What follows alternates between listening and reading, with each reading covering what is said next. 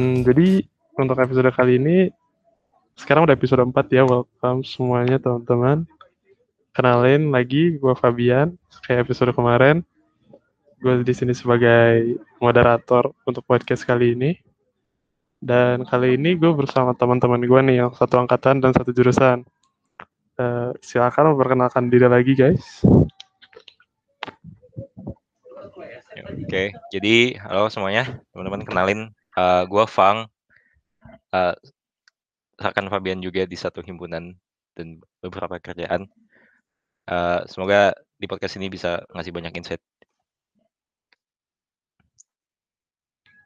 Yuk Ojan, Ojan. Oh iya, halo semuanya. Uh, kenalin gue Ojan juga temannya Fang dan Fabian. Satu jurusan juga, uh, informatika. Terakhir, terakhir Jun. Halo semua. Um, saya Junho dari jurusan yang sama juga kayak yang lain dan juga sedivisi sama Fabian di TIA ya Fab. Yoi. Oke deh, jadi gimana nih guys kabarnya guys lagi pandemi ini? Ya, memang pandemi itu ini ya apa uh, harus menyesuaikan banyak apalagi ini kan kayak benar-benar hal yang di luar dugaan ya. Jadi harus emang banyak uh, nyesuaiin diri sih. Kalau gue Iya sih. Kalau pribadi Mungkin orang-orang mikirnya kita kan anak IF nih kan cuma makan laptop doang masa ke efek apa sama pandemi itu tapi sebenarnya lumayan juga ini stres ya. Ah, iya betul. Iya. Iya, setidaknya selama offline kalian bisa merasakan stresnya langsung sama teman-teman kalian. Yoi. Yoi. Nah, oke deh. Jadi mungkin di episode ini kita bakal bahas tentang kehidupan kita sebagai mahasiswa IF di ITB nih. Uh, soalnya kan banyak nih yang penasaran anak IF tuh ngapain aja sih. Nah, jadi kita mau nyeritain lewat podcast ini. Jadi buat yang belum tahu, IF itu salah satu jurusan di ITB yang masuk ke Fakultas STAY. Uh, terus fun fact aja, kayaknya tahun ini tuh uh, buat STAY ITB mau ada 700 anak gitu. Itu kayak banyak banget kan, gila. Saking hype-nya nih IF tuh apa. Iya ya, keren banget. Banyak banget 700. Keren banget ya.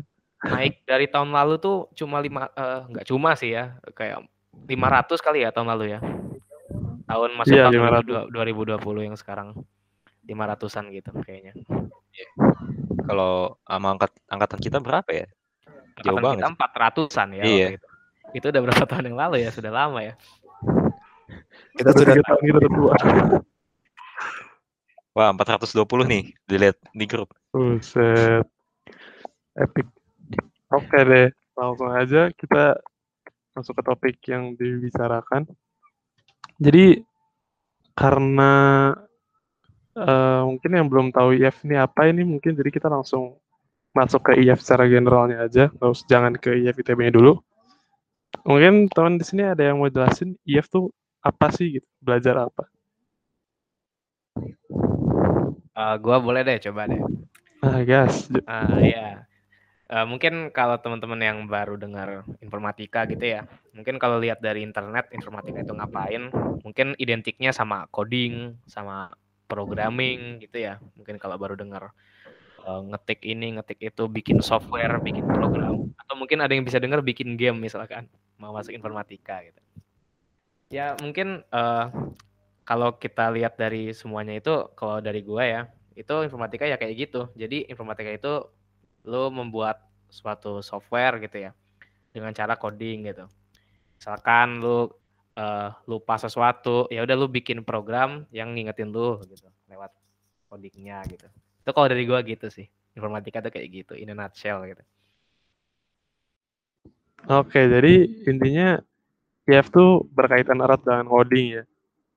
Sebenarnya ngoding sendiri tuh ya jadi mungkin tadi ya tujuan akhirnya pasti untuk menciptakan satu program. Mungkin nggak nggak sesimpel itu sih, tapi uh, agak susah kalau misalnya dijelasin tapi nggak dilakuin secara langsung. Menurut gue sih kalau kalian tertarik coding itu apa, mungkin langsung aja cari di internet gitu tutorial coding, kan udah banyak nih. Nah, tapi mungkin ya lebih penasaran lagi uh, perbedaan informatika sama yang lainnya itu apa sih? Soalnya di Indonesia kan ada nih, ada teknik informatika, ada ilmu komputer. Nah, sebenarnya bedanya apa gitu? Menurut lu, menurut lu pada gimana guys? Uh, mungkin apa ya bedanya kayak teknik komputer ya tadi ya, ya Pak? Yoi. Uh, kalau teknik komputer sih ya sekarang mungkin dulu-dulu bisa disebut teknik komputer nggak sih informatika tuh sebenarnya banyak yang identik gitu kayak oh main komputer jadi teknik komputer gitu. Tapi kalau sekarang kayaknya teknik komputer itu lebih ke hardware-nya sih. Sedangkan informatika itu lebih ke software-nya, jadi lebih ke ngotak-ngatik program. Sedangkan kalau teknik komputer kayaknya lebih ngotak-ngatik misalkan sirkuitnya atau apanya gitu sih. Kayaknya sih gitu. Oke deh. Kalau misalnya dengan ilmu komputer nih apa bedanya nih? Mungkin Jun atau Feng nih mau menambahkan? Wah, disconnect kali ya. Halo? Eh, ini bisa dikat nggak sih? Bisa, bisa. bisa. Lanjut, lanjut. Gue udah, gue udah ngomong di awal tadi, makanya Junho. Wah, kalau nanya gue soal perbedaannya, gue nggak tahu sih bedanya. Mungkin apa oh, ya bedanya? Beda gelar kali ya? Oke deh. Bisa jadi, bisa jadi. Iya jadi. Jadi kalau misalnya iya tuh di ITB sendiri sih sarjana teknik ya. Iya, kalau di ilmu komputer biasanya sarjana apa ya? Biasanya Eskom gak sih? Eskom. Kalau di yang lain, iya. Oh iya, sarjana komputer biasanya. Mungkin gue juga menambahin, biasanya kalau IF sendiri pernah dijelasin sendiri waktu sama dosen, jadi kalau informatika itu lebih fokus ke software engineering. Mungkin ini sebuah kayak term yang baru lagi, apa nih software engineering? Nah, jadi intinya software engineering itu lebih ke gimana caranya kita bikin software gitu.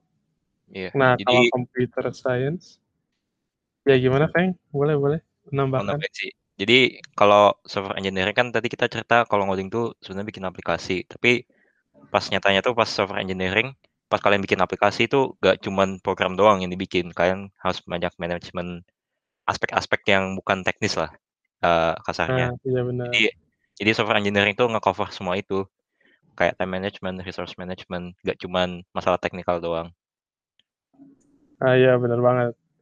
Jadi ba banyak sih kalau misalnya kalian mau bikin software tapi yang benar-benar bakal dipakai sama banyak orang itu banyak masalah manajemen juga. Banyak teknik-teknik develop yang harus diadopsi sama kalian gitu. Di terutama di dunia profesional gitu. Kalau ilmu komputer sendiri itu lebih uh, komputer sebagai ilmu. Jadi kayak dia tuh ilmu tentang misalnya komputer nih ada uh, kita gimana caranya bikin OS gitu. Atau gimana sih caranya uh, program dengan paradigma objek. Nah kayak gitu kayak gitu sih. Jadi mungkin lebih ke teoretikal. Yang bahkan orang-orang tuh biasanya ngejok computer science itu applied mathematics. Jadi matematika yang diaplikasiin gitu. Jadi lebih ke teoretis gitu sih kalau ilmu komputer. Hmm.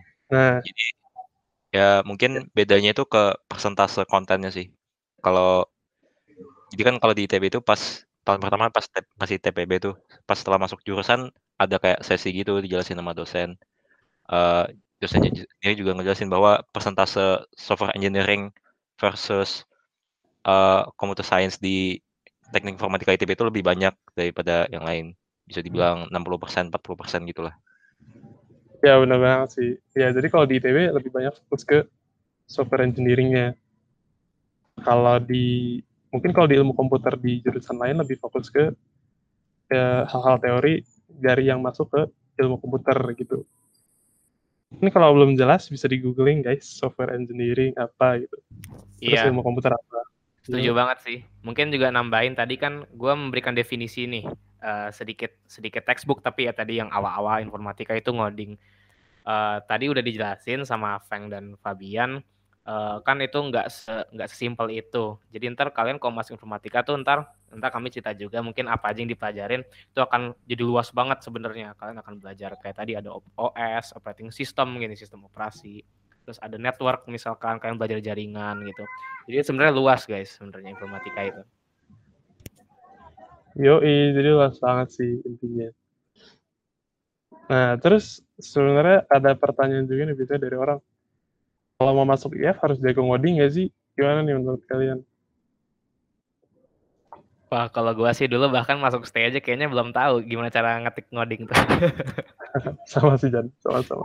Iya kayaknya enggak kayaknya enggak harus sih ya dari pengalaman gue ini dari vision uh, pandangan gue sebenarnya nggak harus jago ngoding tapi uh, setidaknya ada ketertarikan sih.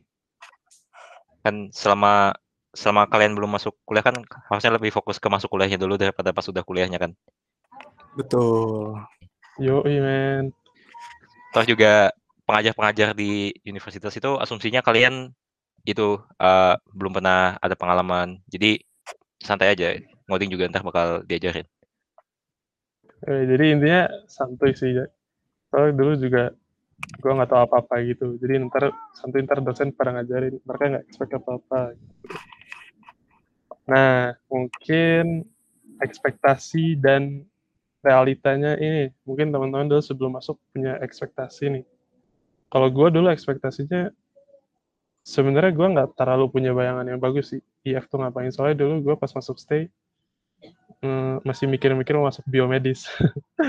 Mungkin gak nyambung banget ya tapi dulu gue uh, pilihan doanya biomedis gitu akhirnya. Tadinya pilihan pertama tapi gue mikir tuh IF tuh yang ngoding doang gitu. Taunya yang tadi gue udah bilangin belajar hal-hal manajemen juga karena terkait software engineering.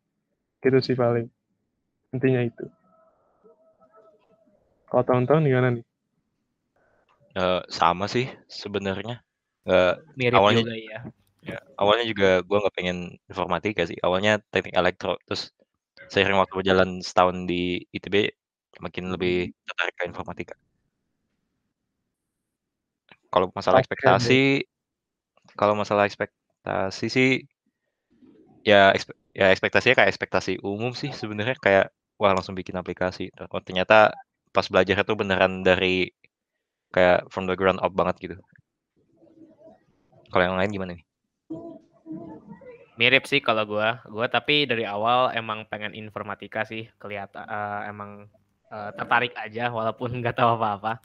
Dan uh, ternyata ekspektasi gue malah ternyata melebihi gitu. Ternyata informatika nggak cuma ngoding tadi yang gue ceritain, ternyata ternyata belajar banyak dan bisa masuk ke berbagai aspek misalkan mau kerja di sini bisa kalau ada teknologinya bisa masuk nih info, anak teknik informatika di situ buat buat ngoprek-ngoprek gitu. Jadi uh, ya itu sih uh, ya bisa dibilang uh, melebihi lah kalau buat gua. Mungkin Jun gimana nih Jun? Gimana tuh? Pas masuk ekspektasi. Ya itu iya. ekspektasinya. Iya iya. Um, mungkin kalau kalau gue sendiri dari awal emang masuk stay itu untuk masuk teknik informatika sih. Jadi nggak ada ya kayak yang lain mungkin mikirin jurusan lain dulu baru akhirnya milih informatika. Um, kalau ekspektasi ya sebenarnya um, sama kayak apa mungkin ya, ya um, yang umum-umum aja gitu. Soalnya menurut gue sih belajar tentang keinformatikaan atau ilmu komputer dari kampus mana aja itu bisa. Jadi ekspektasinya itu nggak um, nggak usah ada ekspektasi kayak kalau masuk kampus ini um, lo bakal lebih jago di informatika dari kampus lain nggak nggak kayak gitu sih. Jadi ya jalanin aja semuanya yang apa yang ada gitu. Menurut gue sih gitu. Hmm, iya menarik sih. Mantap sih. Benar-benar. Ya gue juga pikiran gitu sih benar-benar. Soalnya banyak juga kan orang ngomong, ah ngoding apa bedanya gitu di mana-mana ya ternyata ya sebenarnya jalanin aja sih ada bedanya tapi ya udahlah uh, oke okay. kita jadi tadi kan kita udah bahas IF secara general. Nah, sekarang nih kayak segmentasi bagus banget buat kita sekarang ngomongin keseharian kuliah di IF tuh ngapain aja nih. Coba ada yang cerita gitu guys. Kuliahnya tuh kayak gimana sih IF? Waktu offline apa online nih, Fab? Ya ya. Waktu offline apa atau online nih kuliahnya? Waduh. Generasi Apa- online. Tadi ceritain dari TPB, Pak, pas tahun pertama ngapain aja. Terus pas Oh, boleh deh, boleh deh. boleh sih. Boleh sih. Main dari TPB gitu. Gimana kuliahnya? Oke, Sampai jadi kayak bagi yang belum tahu, kayak tadi juga udah disebutin sih. Jadi tahun pertama tuh di TB SMA kelas 4 TPB. Nah, eh, itu mostly buat setiap jurusan itu kayak mata kuliahnya sama, cuman ya ada beberapa mata kuliah yang spesifik ke tiap fakultasnya, sorry. Nah, kalau misalnya di stay itu eh, ada Daspro sama eh, PAR. Jadi Daspro itu dasar pemrograman, PAR itu pengantar analisis rangkaian. Biasanya ini nih yang menentuin orang mau, mau makin mau masuk IF atau makin mau masuk teknik elektro. Nah, pas tahun pertama tuh karena kita offline, vibe-nya kayak vibe SMA sih sebenarnya. Kayak apalagi belajar kayak Mafiki gitu kan. Kalkulus, fisika kimia, terus Datang ada pagi gitu ya, datang pagi Iya. masuk kelas ya. Iya. Nah, yang bahasa beda banget tuh pas udah tingkat 2 sih. Nah, pas tingkat 2 tuh magically waktu kuliahnya tuh eh, siang kayak kelasnya tuh mulai jam 1 selesai sore terus kayak eh, orang-orang yang masuk jurusan pada kebiasa begadang gitu. Ya either begadang atau kelamaan tidur sih. Setuju, setuju. sih. Setuju, setuju. Tuntutan sih kayaknya ya, karena tuntutan itu. Iya, iya. Mungkin yang lain bisa cerita nih pas udah masuk jurusan apa aja yang berubah daripada yang tahun pertama.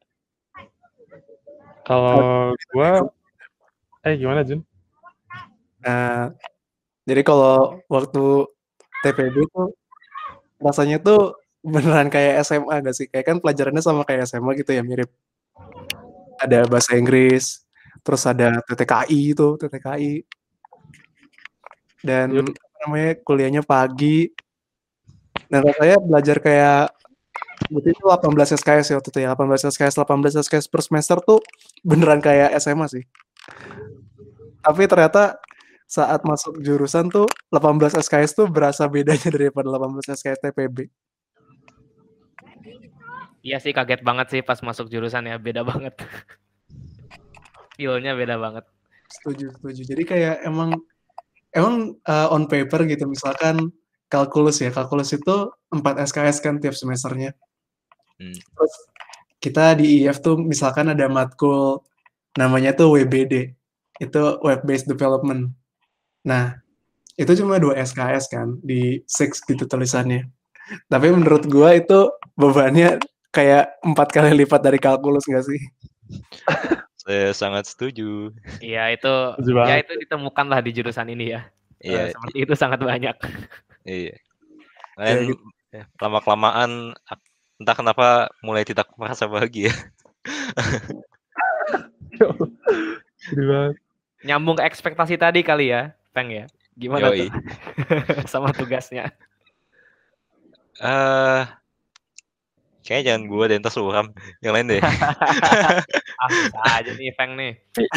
Yang kalau di ITB tuh sebenarnya trennya kayak gitu sih. Orang TPB itu santai gitu. iya, iya, Terus iya pas sih sebenarnya. Pada kaget sih. Jadi mungkin nggak eksklusif di IF doang. Gue kurang Iya, tahu sih bener-bener. apakah IF lebih berat atau gimana. Tapi trennya ada gitu. kayak gitu. Gua cerit- mulai cerita kali ya, ntar bisa di backup sama backup sama teman-teman nih. Jadi pas sudah masuk jurusan gitu, kayak kan ngelihat kurikulumnya, wah keren banget. Ini ada algoritma dan struktur data, terus ada OP, terus apalagi ya strategi algoritma, terus kayak pas kelasnya juga, wah awal-awal masih masih merhatiin tuh kayak seminggu, dua minggu, tiga minggu. Terus kayak ada matkul yang tertarik nih, tertarik banget. Terus kayak wah gila, apa kayak ad- ada ada mulai muncul intrik gitu lah. Terus lama kelamaan tugas keluar. Pas tugas keluar itu ini sih kayak ada matkul yang seharusnya disukain malah jadi nggak suka gitu.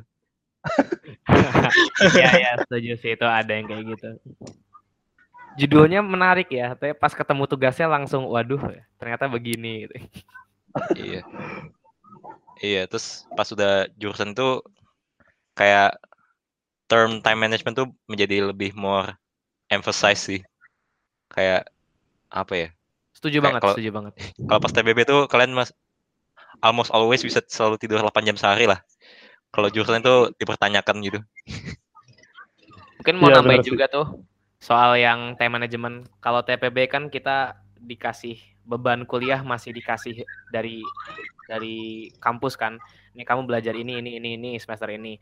Sedangkan waktu kamu kita pindah ke jurusan, kita dikasih tanggung jawab buat milih sendiri mau ngambil apa di kapan gitu.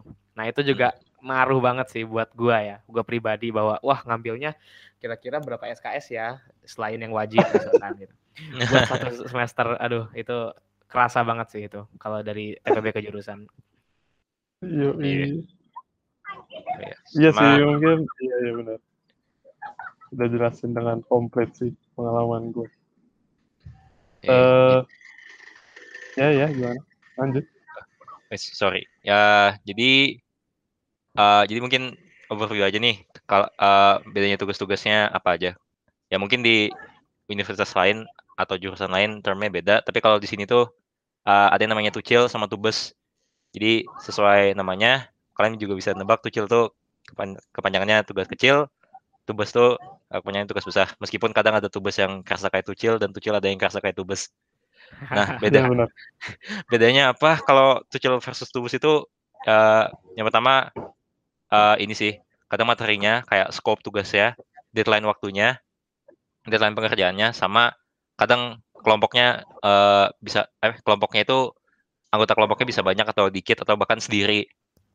Nah kalau misalnya tucil tuh kadang eh, yang pas tingkat kedua ya yang tahun pertama di jurusan eh, tucil itu eh, masih bisa dikerjain dalam sekali pengerjaan gitu. Kayak oh ini kuliah terus eh, pulang kuliah ngejain sampai malam gitu terus kayak ad- terus selesai terus ada ada yang tugasnya kayak gitu. Dan itu deadline-nya seminggu atau dua minggu gitu terus ada kadang ada juga tucilnya yang deadline-nya seminggu tapi kayak ngerjain kalau bisa dikerjain seminggu setengah juga kayaknya rasanya nggak selesai terus jadinya malah di extend gitu jadi variatif gitu sih tergantung eh tergantung materinya kayak gimana dan demen sama apa enggaknya Biasanya bentuknya implementasi ya, tugas-tugas di di ini, ini itu.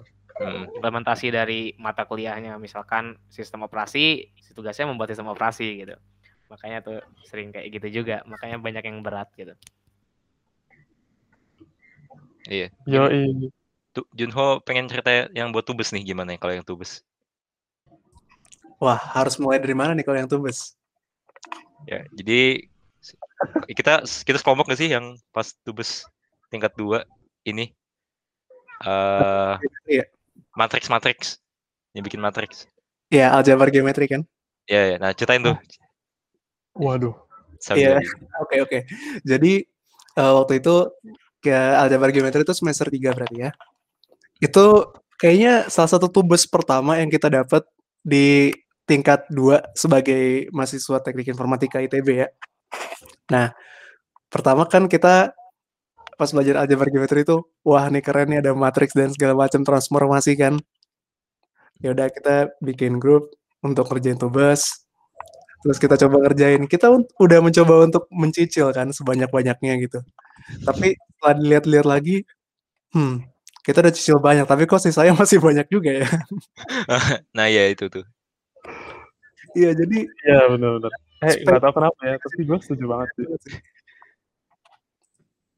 Kayak tugas algeo itu tuh i- eh, tugas pertama yang mengenalkan gue ke realita ya. Itu beneran tugas paling chaos yang gue pernah ini sih. Eh, salah satu tugas yang paling chaos. Itu pertama kali gue ngerjain tugas, gue nggak tidur. Itu pertama kali gue hampir banget lewat deadline. Pokoknya semuanya kayak chaos banget. Terus ada mungkin ada kode yang nggak jalan gitu di di kelompok gue. Gila itu sangat-sangat edan banget sih. Karena eh, peralihan juga pengalaman kali, Pak. Karena peralihan kan dari TPB. Iya iya karena peralihan dari TPB juga kan kayak kaget banget. Iya jadi mungkin di podcast ini kalian tidak akan melihat sunshine and rainbows-nya ini ya tapi bakal melihat realitanya tapi itu emang emang harus diketahuin sih jadi kayak sama kayak yang lain tugas itu tuh gue gue pertama kali nggak tidur kayak gue sama Junho kayak ngumpul di kayak working space gitu. Ya nggak Oh sih? ya di apa sih beat Beat, ter- Beat 33 kalau anak ITB iya iya bener itu bagus tuh. main ke sana wah, enak enak banget tuh tempatnya sepi juga. Itu jadi kita udah nyicil nih kayak kan tugasnya dua minggu tuh kayak seminggu kayak seminggu pertama tuh udah lumayan banyak progresnya gitu lah. Terus minggu terakhir gitu kayak ya ini nih yang kadang ngeselin juga kayak pas di tengah-tengah gitu ada muncul tugas lain. Nah pas muncul tugas lain kita ngerjain tugas itu tugas yang ada sebelumnya malah kelewat dan kayak oh, meskipun udah dicicil masih aja wah ini sayang banget nih nggak dikerjain gara-gara ada tugas ini jadi kayak eh, flow fokus kalian tuh di apa ya diuji gitu sih pas di ITB anyways Iya.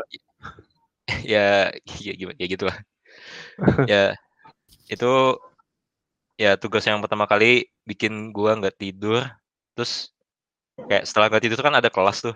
Terus kayak ya dosennya kayak ketawa gitu haha kalian pada nggak tidur ya saya sudah menduga Bener bener bener. Iya iya. Tapi dari semua itu guys, walaupun sesusah apa pun tugasnya, kita semua dididik dia pasti ini pasti semuanya udah pada dengar kita tidak boleh namanya copy paste ya. Wah itu iya benar-benar itu nggak boleh banget ya. Nggak apa-apa lah tidak kelar ya, asal tidak copy paste intinya. Di Iya. jurusan ini sangat kenceng kalau mau eh, menindaklanjuti seseorang yang plagiarisme kah, apakah itu di kode atau dia ambil apa sesuatu lain kayak laporan itu sangat ditindaklanjuti banget di di jurusan ini gitu. Ya semua jurusan pasti kayak gini sih emang. Iya sih benar. Tapi seru sih maksudnya eh, susah-susah sama teman gitu nah ada iya serunya. seru Sampai banget, sekarang banget. Itu berasa banget sih. Contohnya sekarang nih lagi cerita-cerita kan jadi ingat-ingat. Nih. nostalgia astaga udah tua. Ang saya jadi kangen juga sih soalnya waktu offline tuh memang kayak banyak tuh anak-anak IF sama ST juga. Itu kalau misalkan nubes tuh di mana tuh Fang? Di yang atas itu deket kosan? Sansko Sansko. Oh iya bener Sansko. Nah di Sansko tuh kalau kalian waktu masih offline ya, jadi em, kalau kalian ke sana mungkin sekitar sehari sebelum deadline tu- tubes atau tucil gitu dari informatika sama I- sama STI, itu kalian bakal ngelihat mungkin sekitar 50% diisi sama anak-anak IFSTI. Jadi itu Iya. menarik juga sih, lucu juga ngelihatnya. terus enaknya itu kan kayak itu mejanya berderet gitu ya terus kayak isinya laptop semua kayak sampai colokannya udah penuh terus kan kadang tugas tu- tugas ini kan berkelompok gitu ya ya kadang bisa kayak tukar pik- pikiran gitu lah kayak oh aku bisa ini tapi aku perlu ini terus kayak ya udah saling bantu gitu tapi kadang juga kalau misalnya tugasnya kurang aja kayak semua kelompok gak bisa jadinya stres bareng-bareng terus nonton Netflix atau gimana Iya iya bener-bener. itu sangat common emang ya. iya kayak tubes apa waktu itu ya yang yang gua rasa gua gua nggak tahu lu pada ngerasa susah apa enggak. Gua waktu itu ngerjain tubes OS rasanya susah banget soalnya gua "Ah, I don't know what I'm doing gitu. gua nggak ngerti gua ngapain di dalam tugas OS itu. Jadi akhirnya pas udah bikin sampai satu apa satu tahap atau satu fitur lah itu ya udah gua gua udah nyerah dan deadline-nya masih lima jam lagi gua udah nyerah nggak ngapa-ngapain lagi waktu itu. Iya, jadi gue jelasin dulu ya buat ada konteksnya. Jadi OS itu operating system. Kal- Kalau misalnya kalian dengar tugas OS, expect-nya ya bikin operating system, tapi nggak kayak Windows gitu, karena ini kan masih awal nih. Jadi kita bikin bikin OS itu literally kayak apa ya? Kayak di terminal gitu, ke- kayak operating system sistemnya kecil banget, terus nggak nggak ada mouse-nya, nggak bisa nge-drag file segala macam. Nah mungkin kedengarannya simple, tapi itu bikinnya setengah mati coy. Gila. Iya iya benar banget sih. Padahal udah dis- di, di- udah disediain instruksinya, udah disediain tetap aja ya. Aduh ini gimana cara bikinnya nih? Aduh, lengkapinnya gimana nih? udah dikasih template padahal. Ya itu sebuah fase sih, sebuah fase yang harus di Wah fase emang. Ya Sebuah tapi seenggaknya kalau kita tidak ngerti, eh, biasanya semuanya juga nggak ngerti. Satu angkatan bareng-bareng ya.